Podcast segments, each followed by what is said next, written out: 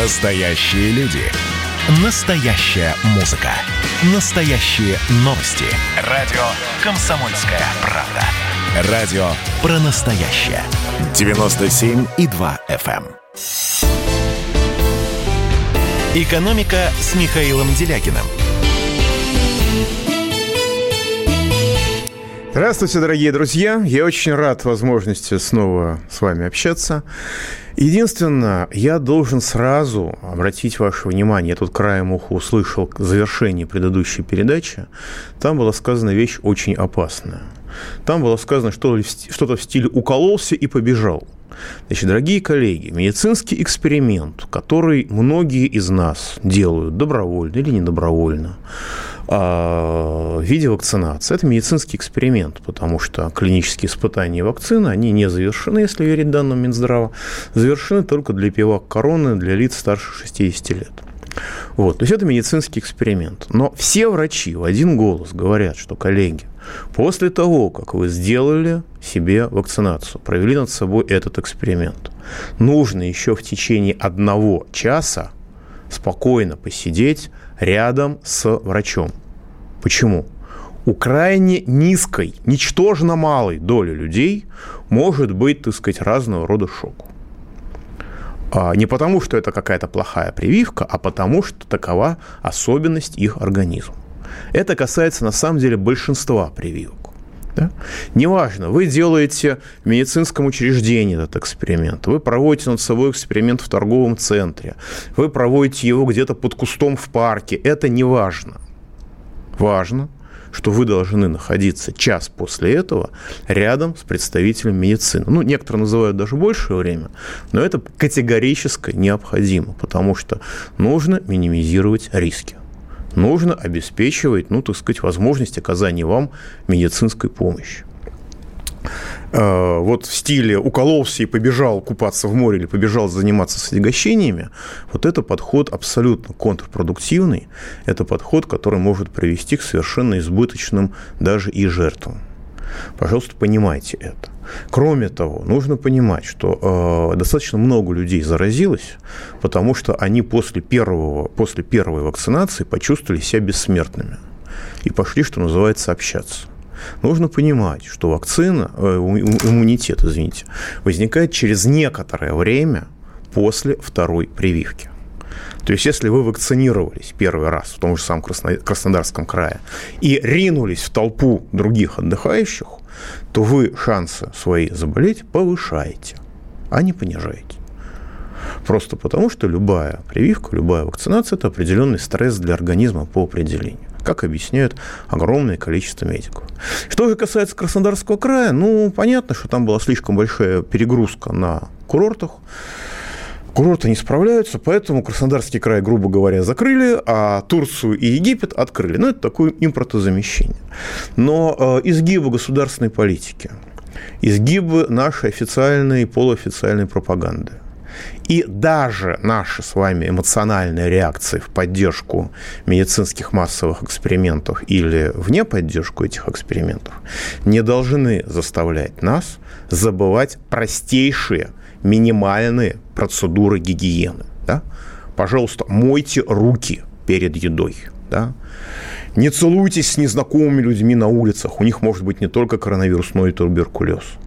И, соответственно, и, соответственно, если вы ставите себе вакцину, если вы проводите над собой медицинский эксперимент, минимум час нужно посидеть рядом с врачом, чтобы быть в доступности медицинской помощи.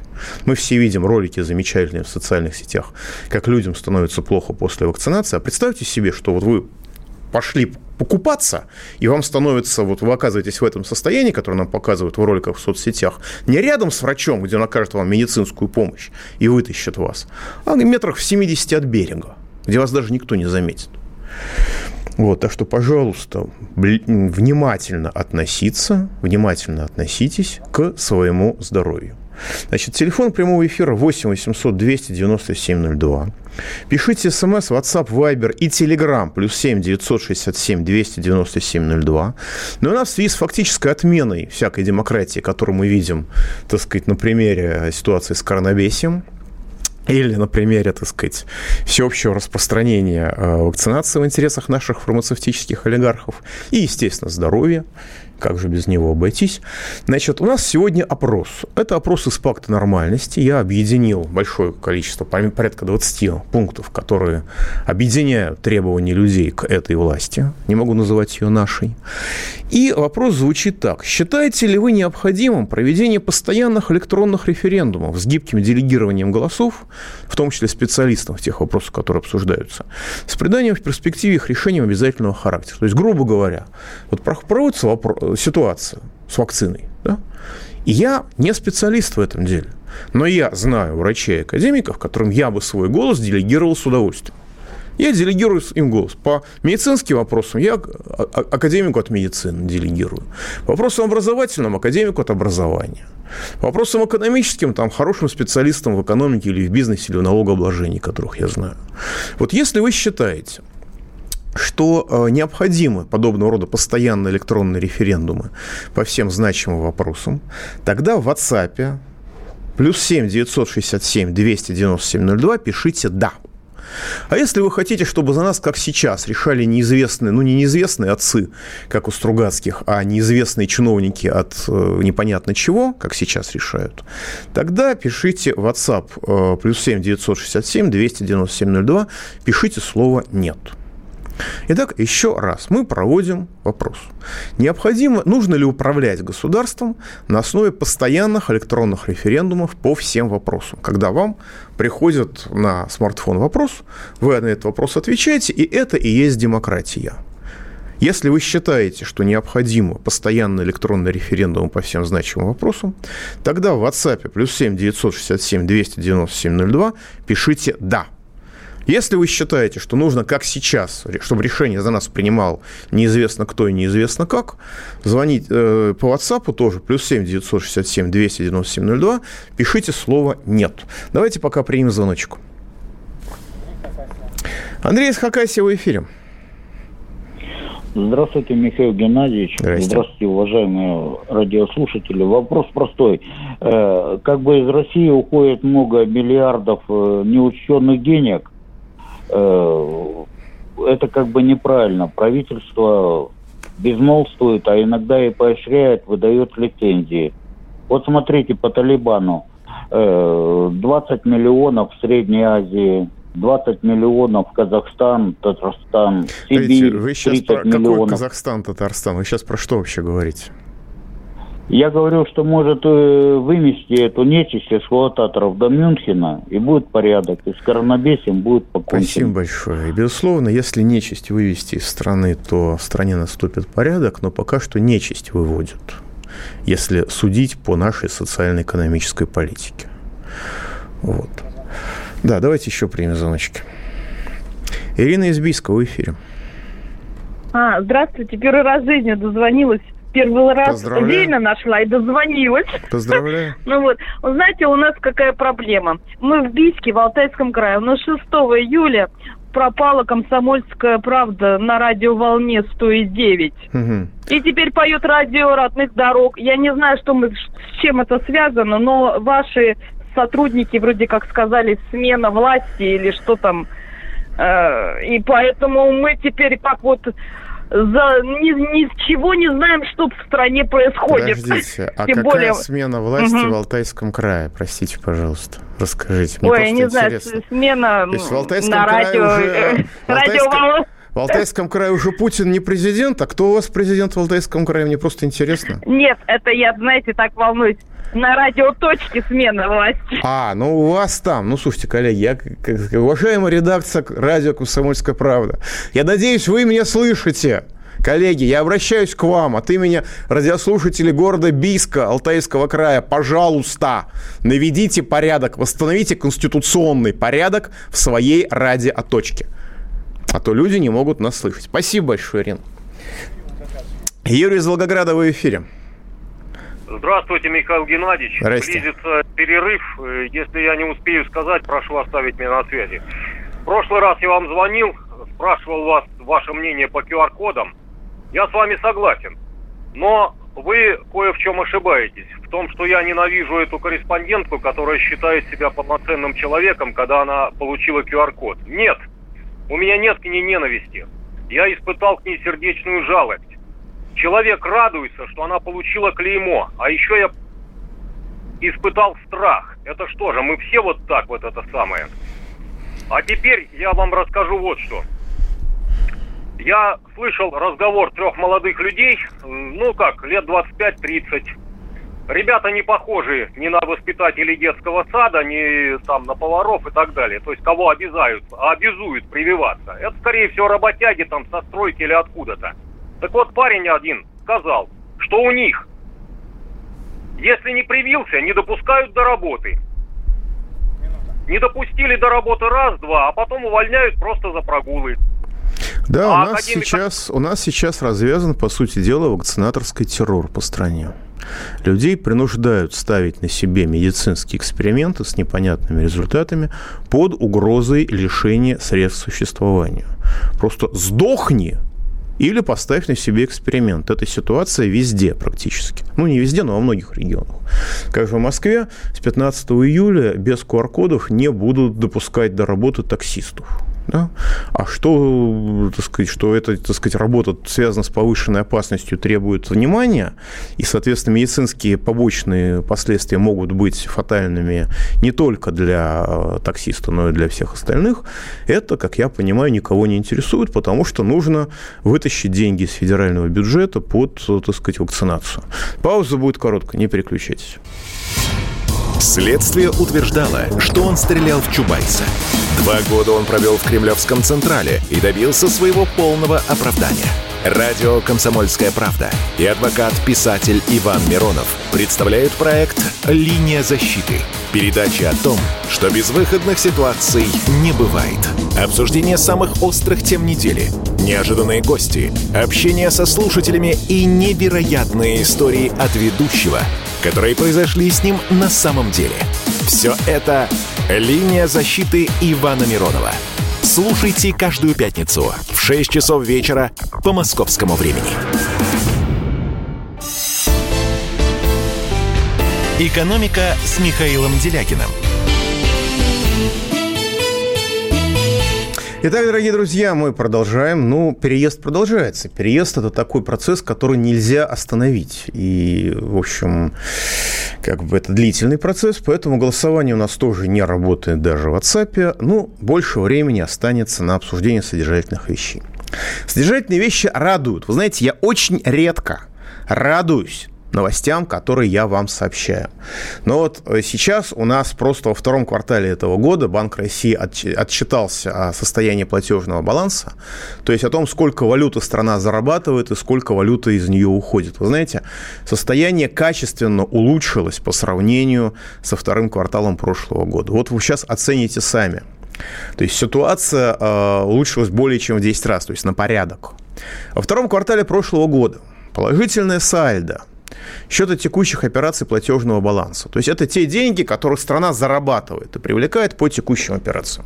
Без кредитов, без займов, без продажи там, золота и так далее.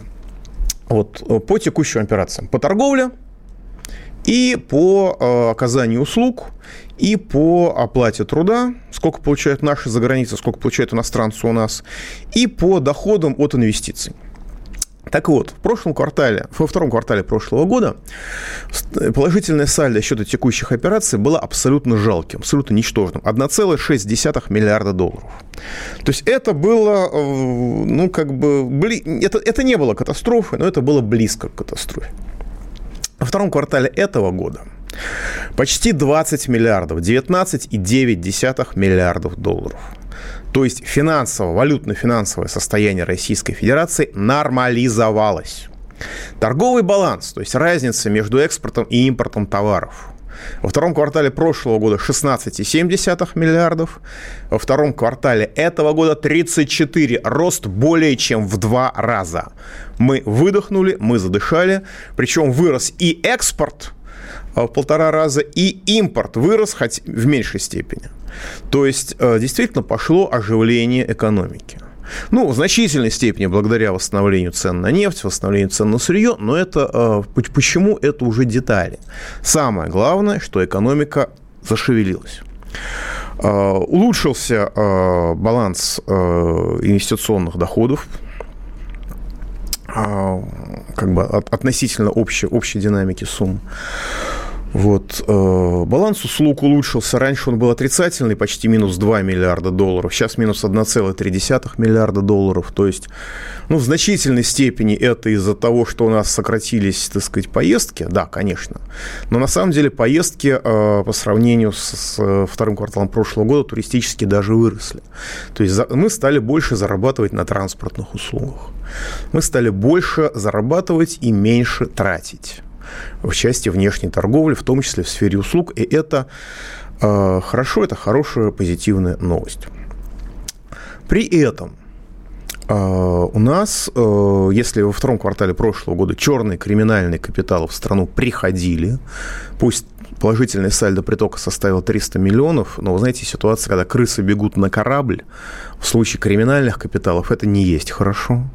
В этом году восстановилось э, бегство криминальных капиталов в размере порядка одного миллиарда долларов. В общем, нормально и, и, и спокойно. Изменение резервных активов, из, то есть международный ресурс, международный резерв страны. Во втором квартале прошлого года они сократились почти на тринадцать миллиардов долларов. А в этом году, во втором квартале этого года, они выросли на восемь целых три десятых миллиардов долларов. То есть устойчивость валютная, устойчивость валютной финансовой страны возрастает. Другое дело, что она и была запредельно высокой. И не менее двести миллиардов долларов можно в любой момент направить на развитие страны только из золотовалютных резервов Банка России, не считая бюджетных денег. Но это уже детали. Важно, что изменилось, так сказать, вектор развития. Мы стали восстанавливаться во втором квартале, и экономика стала относительно прочной. При этом бегство, бегство частного капитала из страны во втором квартале этого года оказалось меньше, чем во втором квартале прошлого года. Обычно бывает как? Поскольку инвестиции внутри страны производительные, производственные практически запрещены государственной политикой социально-экономической, то когда страна больше зарабатывает валюты за границей, соответственно, увеличивается итог. Отток валюты из страны. Валюта в стране практически не задерживается, как вот когда у человека диарея, извините, расстройство желудка, что чем больше он ест, тем больше, что называется, из него вываливается немедленно. Но во втором квартале этого года ситуация изменилась.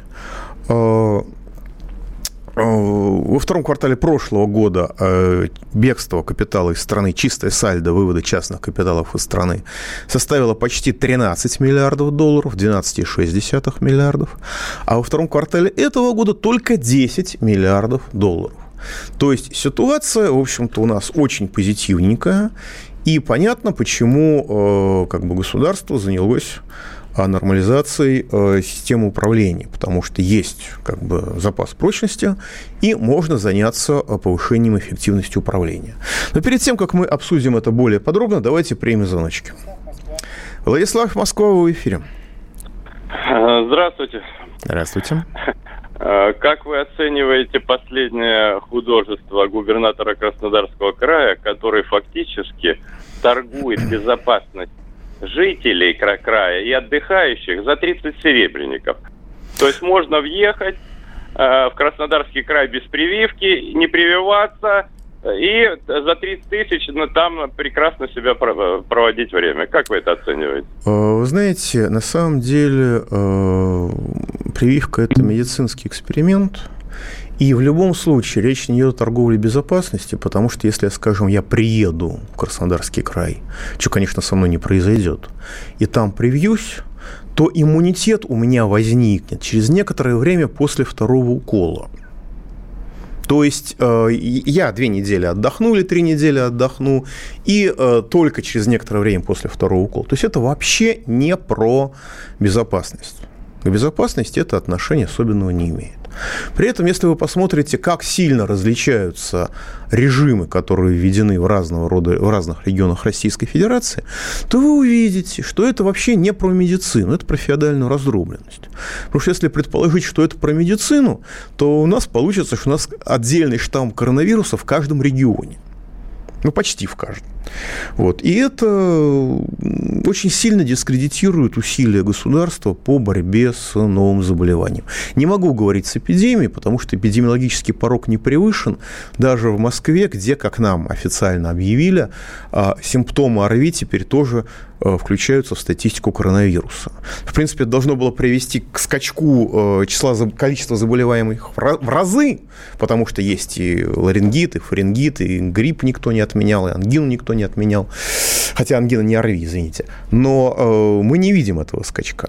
Вот. То есть это возникают очень сильные вопросы. А как бы, почему государство требует к себе доверия, когда оно ведет таким образом, как будто оно специально стремится а, любое доверие к себе искоренить? Давайте еще значок примем. Сергей из Ростова-на-Дону, вы в эфире. Добрый день, добрый день, Михаил Геннадьевич. Сергей, Ростов-Дон. Значит, в нашей стране была, был план Далласа по-советски досрочно. Значит, выполнили его, поменяли на брезентовые штаны, жевательную резину, родину. И вот пришло время хабадной, ультрареакционной, вопрос, пожалуйста, пожалуйста, вопрос. Давайте не пришло будем время программы Шнейерсона, которая в свободном религиозному доступе, признаку. Которая в свободном доступе в, в интернете. Ваше мнение э, о ней? Прощаться нам с детьми или надежда еще есть? Программа Шнейерсона. Пожалуйста, в двух словах. Я, честно говоря, не знаю, что это такое, но учитывая, что нам обещают начать вакцинирование детей с середины сентября этого года, то есть сразу после выборов в Государственную Думу, ну, как бы вытерпеть, если Единая Россия, с моей точки зрения, будет чувствовать себя комфортно, то, соответственно, медицинский эксперимент расширится. При этом, при этом на сайте Минздрава четко фиксируется, что э, клинические испытания вакцин на подростках будут идти еще очень-очень долгое время.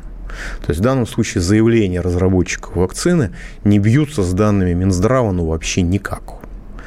Вот, так что не знаю, о какой программе Шнейерсона вы говорите, но э, как бы, если вы еще не вступили в общество охотников и рыболовов, но я не знаю, как вы будете защищаться.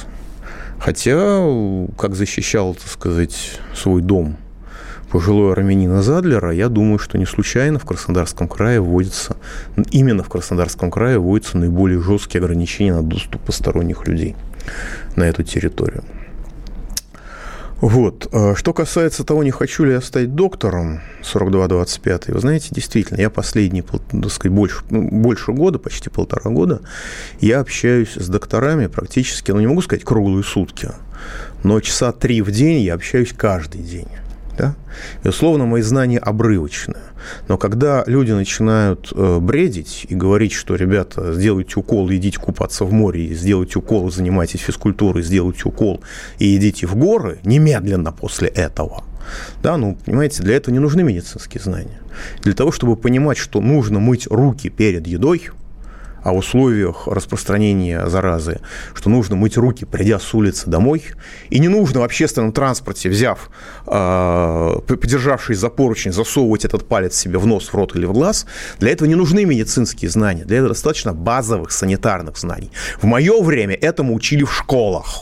Но сейчас в условиях ЕГЭ, судя по всему, в школах не учат ничему. По крайней мере, люди, которые нам рассказывают о, так сказать, санитарных мерах, их вряд ли чему-то учили, судя по их словам. Пауза будет короткая, не переключайтесь. Давайте не будем растекаться мыслью. Единственный человек, который может зажигательно рассказывать про банковский сектор и потребительскую корзину, рок-звезда от мира экономики Никита Кричевский.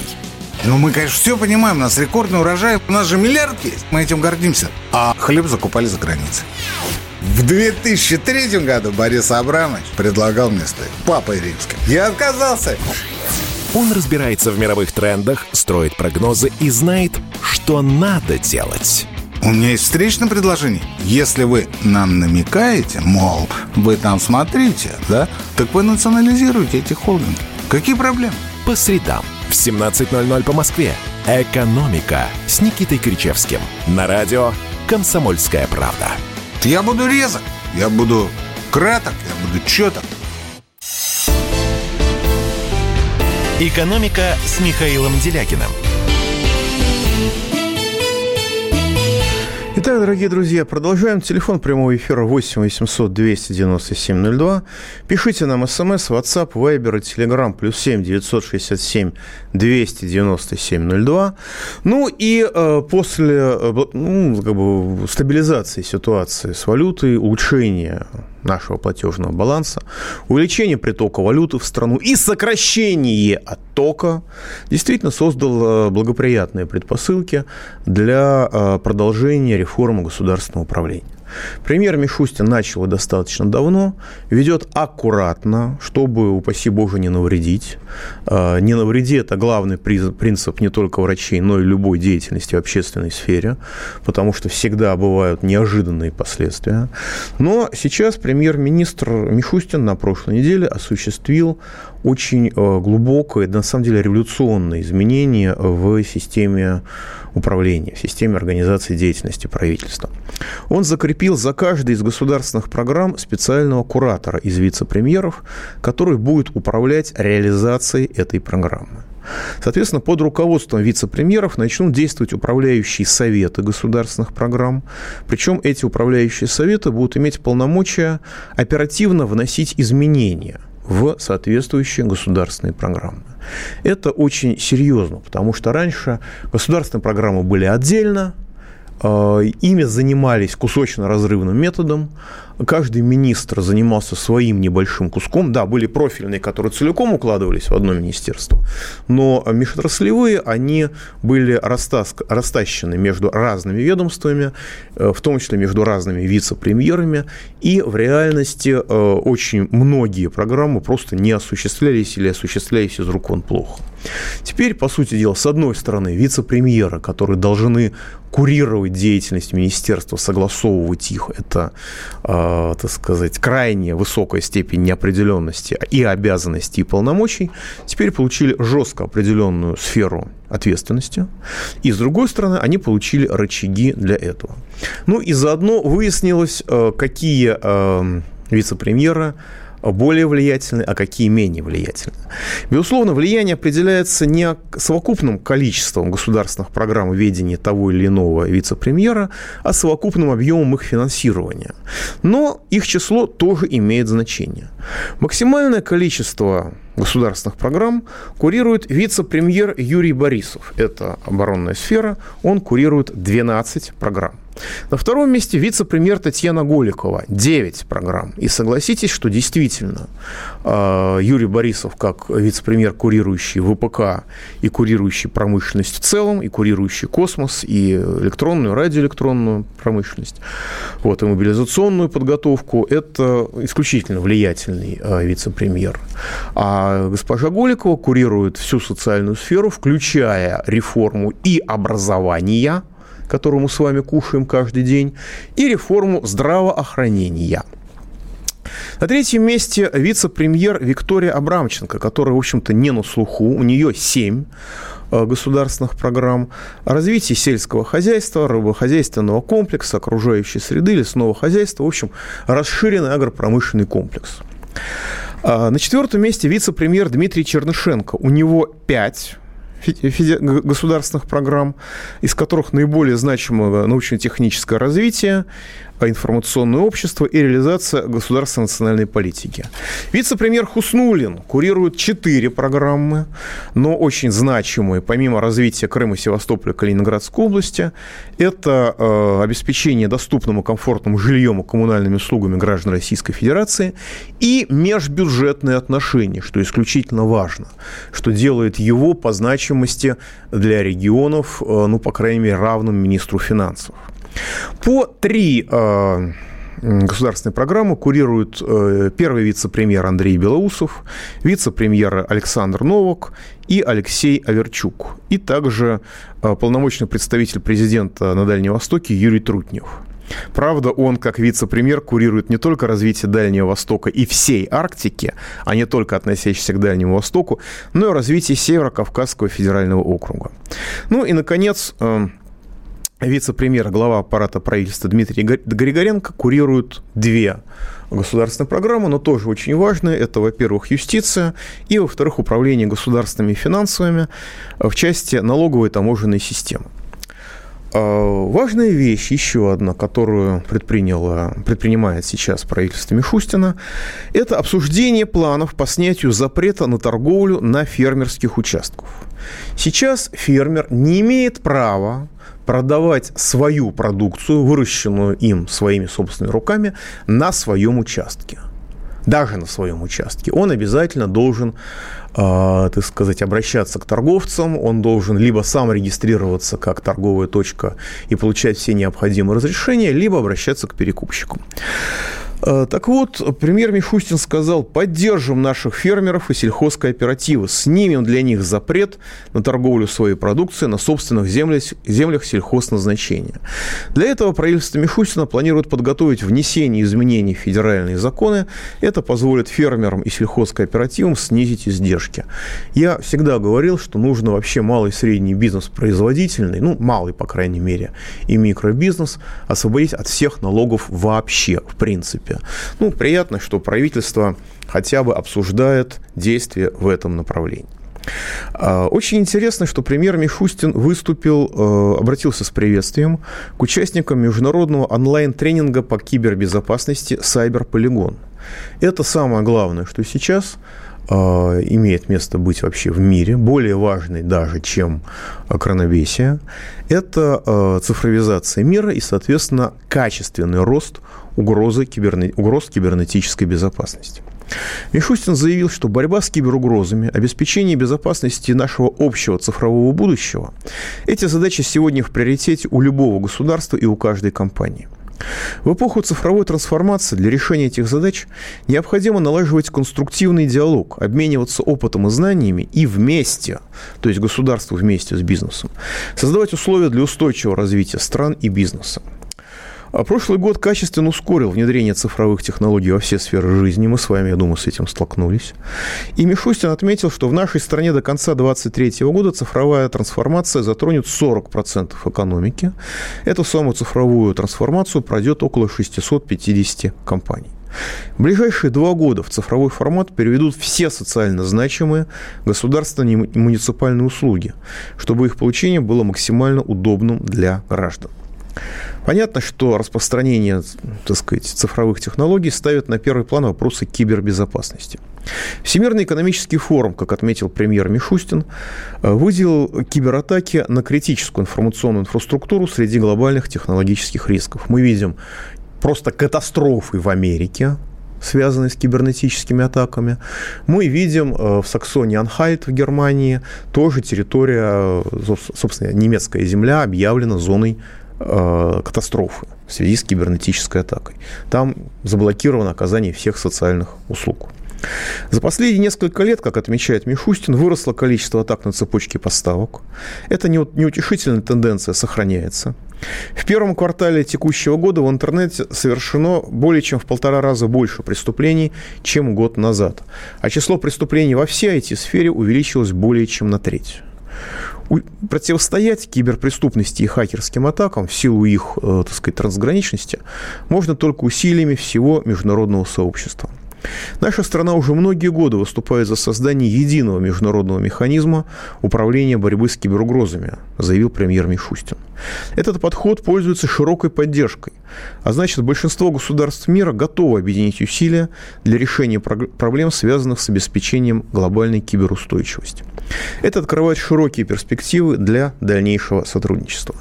Но помимо борьбы с глобальными проблемами, которые являются угрозой для наших, как у нас модно говорить, западных, западных партнеров, в первую очередь, правительство продолжает решать и совершенно локальные, и совершенно конкретные вопросы.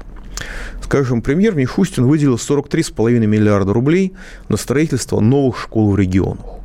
Планируется построить не менее тысяча триста новых школ, причем к этому предполагается привлечь инвесторов и социально ориентированный бизнес. Почти половина этой суммы, двадцать один миллиард рублей, будет направлен уже в этом две тысячи двадцать первом году, остальные в два последующие года. Это некоторая революция на самом деле, потому что, во-первых, речь идет не о ремонте, о строительстве новых школ, то есть уже по новым проектам, которые не будут рассыпаться через пять лет после ремонта, как, так сказать, дороги во многих регионах. А самое главное, это означает, что политика свертывания школ, политика ликвидации системы образования, которая у нас идет, в общем-то, эта политика начинает наталкиваться на некоторые преграды. Если мы, мы строим новые школы, то, может быть, через некоторое время начнут и, так сказать, учить детей чему-нибудь, ликвидируя эту проклятую систему ЕГЭ. Кроме того, премьер Мишустин сообщил, что правительство до конца года закупит не менее четыре тысячи сто школьных автобусов на десять миллиардов рублей. Ну и, наконец, премьер Мишустин поручил министру здравоохранения Мурашко следить, чтобы переболевшие коронавирусом после диспансеризации по назначению врача могли вовремя и бесплатно пройти реабилитацию. Мишустин отметил, что углубленная диспансеризация для переболевших уже началась в тех регионах, где это позволяет эпидемическая ситуация. Это очень важно, потому что мы все э, знаем уже целую волну осложнений, которая идет после коронавируса. Причем проблема заключается в том, что, как я могу судить по заявлениям врачей, тяжесть осложнений никак не зависит от тяжести течения болезни. То есть человек мог переломить, переломаться одним днем, даже продолжая ходить на работу, и потом получить полный букет и тромбозы, и поражение сердца, и разрушение сосудов.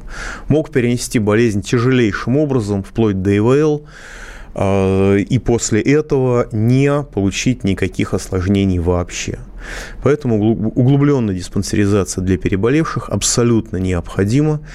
И, в общем-то, приятно и хорошо, что правительство Российской Федерации понимает это обстоятельство. И хорошо, что правительство понимает эту ситуацию. Значит, я напоминаю, что у нас телефон прямого эфира восемь восемьсот двести девяносто семь ноль два. Да, и давайте примем звоночек, кстати. Юрий из Томского в эфире. Здравствуйте, уважаемый Михаил. Здравствуйте. Вот я как бы не разделяю ваши оптимистичные прогнозы по поводу экономических реформ тех людей, которые сейчас у власти, которые занимаются самодурством, самопиаром и самообманом, в том числе и в отношении нас. Я не беру в учет санкций, которые масштабно и ощутимо купировали так называемый благоприятный экономический климат для нашей страны. Вот возьмите два ключевых момента. ФНБ. Якобы Кудрин такой уникум, что создал так называемую подушку или кубышку, которая не настрачивается, в отличие от цивилизованных стран, на нужды населения. Но почему-то эта кубышка, которая была и есть в развитых странах, называется суверенным фондом. В Швеции и в Норвегии, где живет, соответственно, в четырнадцать и в десять раз меньше населения, в десять раз больше ежегодно российской кубышки. Деньги А-а-а. работают на лечение, на обучение тех граждан непосредственно за рубежом по необходимости. А вопрос можно? А вопрос такой. А почему мы говорим о каком-то импортозамещении, о про- продв... экспорте э, сельскохозяйственной продукции на двадцать миллиардов долларов, когда не можем традиционными овощами себя обеспечить? А вы знаете, какая страна занимает второе место по производству и экспорту продуктов питания в мире? Маленькие, маленькие Нидерланды, которые зарабатывают не двадцать миллиардов долларов ежегодно. Спасибо а... большое, спасибо большое. На самом деле, мне очень приятно, что кто-то считает мои прогноз, экономические прогнозы оптимистичными. Так меня периодически обещают то убить, то посадить за эти прогнозы. Я уже к этому привык. Вот. Но люди, которые это делают, явно не считают их оптимистическими. Какая же картина в глазах наших сограждан? Вы просто вдумайтесь. Какая картина будущего в головах наших сограждан после прослушивания там, выступления наших официальных лиц, если мои прогнозы, которые, скажем, предусматривают достаточно неприятную девальвацию после выборов в Государственную Думу и, так сказать, дальнейшее падение уровня жизни, дальнейшее разрушение нашей экономики, если эти прогнозы считаются оптимистичными. Что касается импортозамещения, ну, все очень просто. Если вам говорят про импортозамещение как государственную политику, то, скорее всего, вам просто нагло лгут. Потому что под импортозамещением у нас понимается сокращение импорта в результате очередной девальвации. И не более того. Что касается экспорта сельхозпродукции, ну, у нас в основном экспортируется зерно, а экспорт зерна – это импорт мяса. потому что у нас уничтожена значительная часть животноводства. Некоторую часть восстановили в нулевые годы, восстановили, на самом деле, птицеводство, восстановили свиноводство, но дальше нужно было уже прилагать некоторые усилия, и государственная политика, особенно после вступления на кабальных правах в ВТО, так сказать, развернулась на уничтожение нашего, по крайней мере, производство крупного, крупного рогатого скота содержания.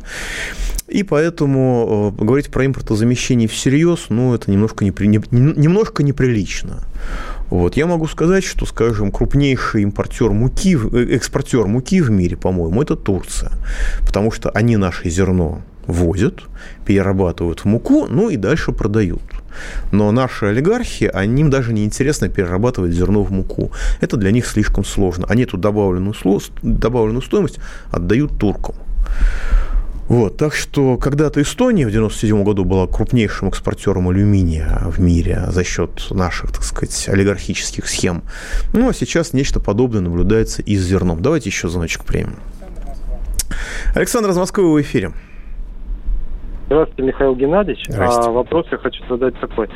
А, в общем, последний конфликт вооруженный в Карабахе показал, а, что вот Азербайджан а, и Грузия являются, ну, как минимум, недружественными нам странами. Вот. Почему наше правительство...